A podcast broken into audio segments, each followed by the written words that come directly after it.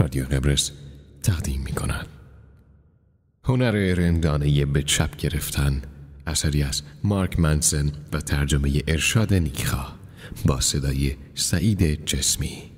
تهیه شده در استودیوی رادیو قبرس.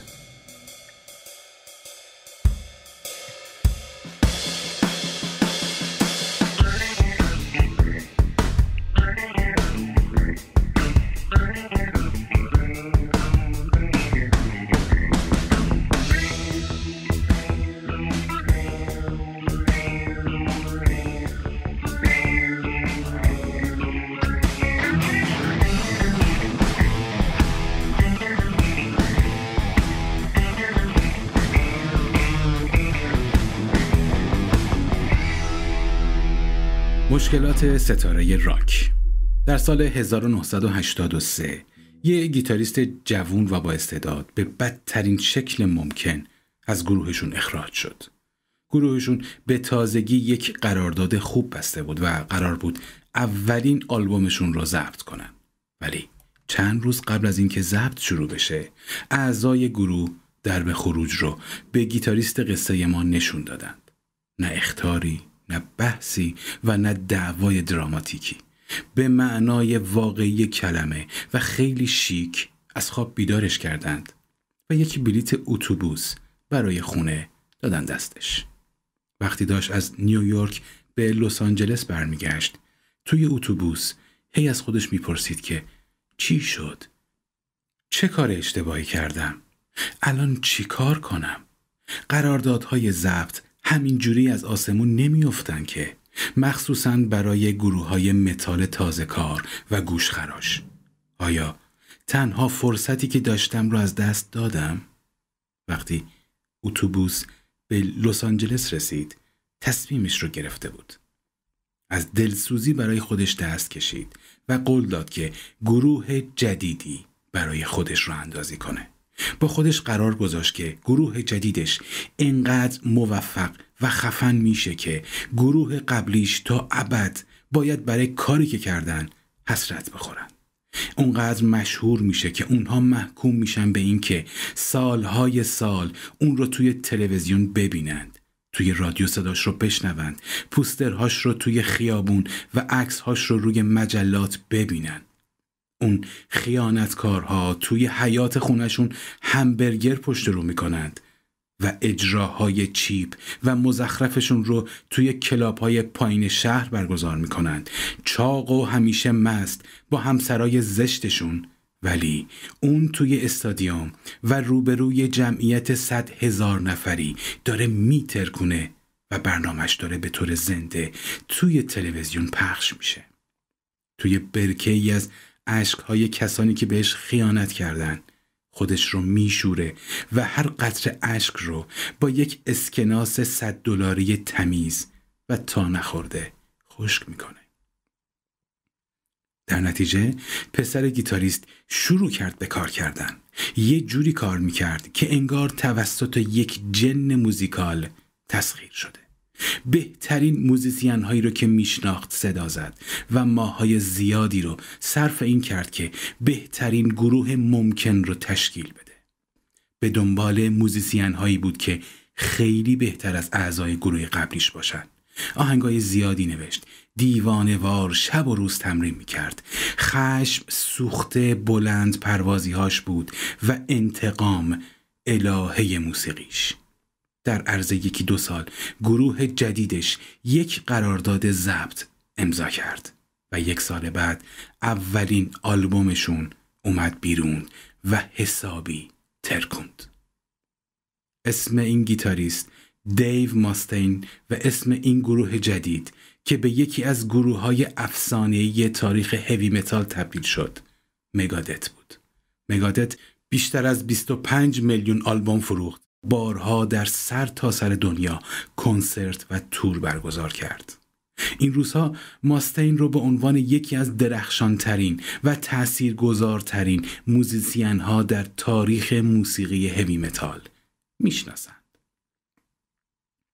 متاسفانه گروهی که ازش اخراج شده بود گروه مورد علاقه من متالیکا بود که بیشتر از 180 میلیون نسخه آلبوم در سر تا سر دنیا فروخت.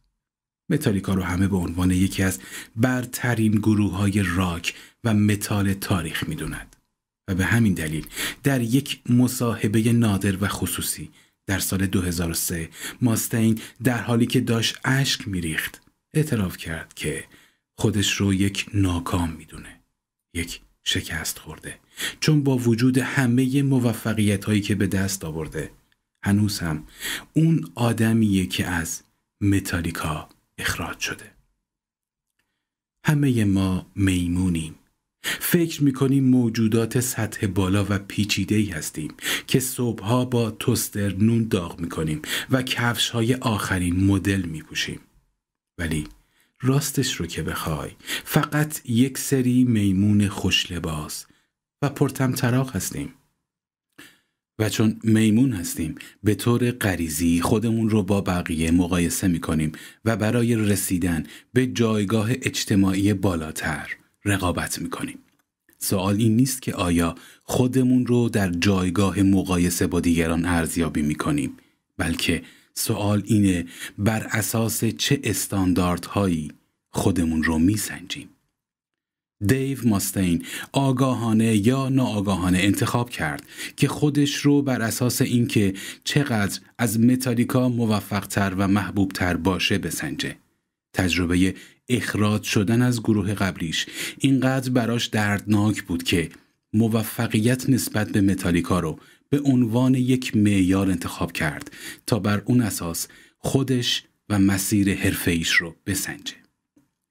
با وجود اینکه یک اتفاق دردناک زندگیش رو به یک چیز مثبت تبدیل کرد و ازش مگادت ساخت ولی انتخاب موفقیت متالیکا و مقایسه خودش با اون به عنوان معیاری تعیین کننده برای زندگیش آسیبهای زیادی بهش وارد کرد. با وجود همه ثروت و طرفداران و هوراهایی که گرفت هنوز خودش رو یک ناکام می‌دونست. حالا ممکنه من و شما به موقعیت دیو ماستین نگاه کنیم و خندمون بگیره به اینکه این آدم با میلیون ها دلار پول، صدها و هزاران طرفدار دو آتیشه و یک مسیر شغلی که داری کاری رو می‌کنی که عاشقش هستی ولی هنوز چشمات خیس میشه که رفقای 20 سال قبلت مشهورتر از تو هستند. دلیلش اینه که ارزش های من و شما با ارزش های ماستین متفاوته و ما خودمون رو بر اساس معیارهایی متفاوت میسنجیم. احتمالا معیارهای ما یه چیزی شبیه به اینه که نمی‌خوام سر کاری برم که از رئیسم متنفر باشم یا می‌خوام انقدر پول در بیارم که بتونم بچم رو به مدرسه خوبی بفرستم یا خوشحال میشم اگه فردا رو توی جوب بیدار نشم و با این معیارها ماستین به طرز شگفتانگیزی موفقه. ولی بر اساس معیار خودش یعنی مشهورتر و موفقتر از متالیکا باش یک ناکام شکست خورده است. ارزش هامون تعیین کننده معیارهایی هستند که بر اساسشون خودمون و دیگران رو میسنجیم. چیزی که برای اونادا ارزش بود یعنی وفاداری به امپراتوری ژاپن. اون رو سی سال در جزیره لوبانگ نگه داشت. ولی همین ارزش باعث شد که موقع برگشتن به ژاپن سرخورده بشه و احساس بدبختی بکنه. معیار ماستین یعنی بهتر بودن از متالیکا باعث شد مسیر حرفه‌ای بسیار موفقی در دنیای موسیقی رو رقم بزنه. ولی همین معیار بعدها کلی شکنجش داد. اگرچه موفقیت های زیادی رو هم براش به ارمغان آورد. اگه می‌خوای دیدگاهت به مشکلات رو عوض کنی باید چیزهایی که برات ارزش هستند و معیارهایی که باهاش موفقیت و یا شکست رو میسنجی عوض کنی. مثلا بیاین نگاهی بندازیم به یک موزیسین دیگه که اتفاقا اون هم از گروهش اخراج شد داستانش خیلی شبیه به دیوه اگرچه حدود 20 سال قبلش اتفاق افتاد. سال 1962 بود و یک گروه جوان از بندر لیورپول در انگلیس تازه داشتن اسمی برای خودشون در می‌کردن. اعضای این گروه سر و وضع بامزه ای داشتن و اسم این گروه از اون هم بامزه تر بود. ولی موزیکی که می‌زدن اینقدر خوب بود که صنعت موسیقی بالاخره مجبور شد بهشون توجه کنه. اعضای این گروه شامل جان، خواننده اصلی و ترانه سرا، پل، پسر baby face و رومانتیک گروه که گیتار بیس می‌زد، جورج، نوازنده سرکش گیتار و نهایتا درامر گروه کسی که خوش چهره ترینشون بود دخترها دیوونش بودن و توی مجله ها هم اول از همه صورت اون بود که خود نمایی می‌کرد. حرفه‌ای ترین عضو گروه هم بود. دراگ نمی‌زد یک دوست دختر فابریک داشت. حتی یه عده کاسب کچلوار پوش هم بودن که می‌گفتن ایشون باید چهره گروه باشه و نه جان یا پل. اسمش پیت بست بود و اسم گروهشون بیتلز. در سال 1962 بعد از اینکه اولین قرارداد ضبط آلبومشون رو بستند سه عضو دیگه گروه بی سر و صدا جمع شدن و از مدیر گروه برایان اپستاین درخواست کردند که اون رو اخراج کنه اپستاین سر این تصمیم کلی شیون و کرد چون پیت رو دوست داشت در نتیجه این کار رو به تعویق انداخت به امید اینکه این سه نفر نظرشون رو عوض کنند. ماها بعد درست سه روز قبل از اینکه ضبط اولین آلبومشون رو شروع کنن اپستاین بالاخره پیت رو به دفترش صدا کرد. اونجا مدیر گروه بدون مقدم چینی به پیت بست گفت که گورش رو از گروه گم کنه و گروه دیگه ای رو برای خودش پیدا کنه. هیچ دلیلی براش نیاورد توضیحی نداد و ابراز تأسف هم نکرد فقط گفت که اعضای گروه نمی‌خوان که اون عضوی از گروه باشه. به عنوان جایگزین بچه های گروه یک آدم عجیب و غریب به اسم رینگو استار رو آوردن. رینگو از بقیه بچه ها بزرگتر بود و یک دماغ گنده بامزه داشت. رینگو موافقت کرد که موهاش رو به مدل زشت جان، پل و جورج در بیاره. و به بچه های گروه اصرار کرد که در مورد هشپا و زیردریایی آهنگ بسازند. بچه های گروه هم گفتن آره چرا که نه می‌سازیم. در عرض شش ماه بعد از اخراج بست بیتل مانیا فوران کرد و جان، پل، جورج و رینگو به چهار تا از مشهورترین چهره های روی کره زمین تبدیل شده بودند. در ضمن قابل درک بود که پیت وارد فاز افسردگی عمیقی شد و ساعتهای زیادی رو صرف کاری می کرد که هر انگلیسی دنبال بهانه می گرده که انجامش بده. مشروب خوردن. بقیه دهه شست خیلی با پیت بست مهربون نبود تا سال 1965 پیت از دو تا از اعضای بیتلز به خاطر افترا و تراش برای بدنام کردنش شکایت کرده بود و همه پروژه های موسیقیش به طرز فجیعی شکست خورده بود. در سال 1968 دست به خودکشی زد ولی فقط برای اینکه مامانش منصرفش کنه.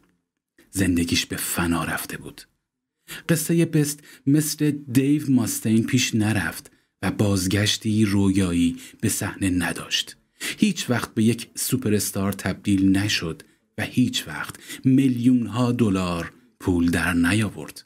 ولی با این وجود سرنوشت بهتری برای بست رقم خورد.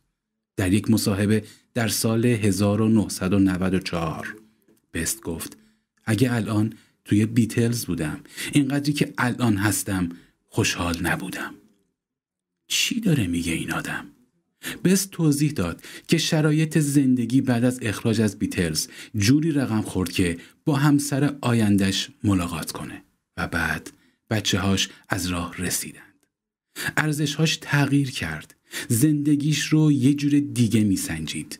البته که شهرت و ثروت چیزهای خوبی بودند ولی بست تصمیم گرفت اهمیت و احترام بیشتری برای چیزایی که داشت قائل بشه. یک خانواده بزرگ پرمحبت یک ازدواج باثبات یک زندگی ساده. البته الان هم فرصت پیش بیاد درام می‌زنه. حتی دور اروپا تورهای اجرا میره و تا دهه 2000 میلادی هم به ضبط کردن آلبوم مشغول بود. پس واقعا چی رو از دست داده بود؟ فقط کلی توجه و بهبه و چهچه در حالی که چیزی که به دست آورده بود خیلی براش ارزشمند بود. این قصه ها نشون میدن که بعضی ارزش ها و معیارها بهتر از بقیه هستند. بعضی ارزش ها به مشکلات خوب و سازندهی منجر میشن که میشه راحت و روون حلشون کرد. بعضی ها هم به مشکلات بدی منجر میشن که به راحتی و همیشه قابل حل نیستند.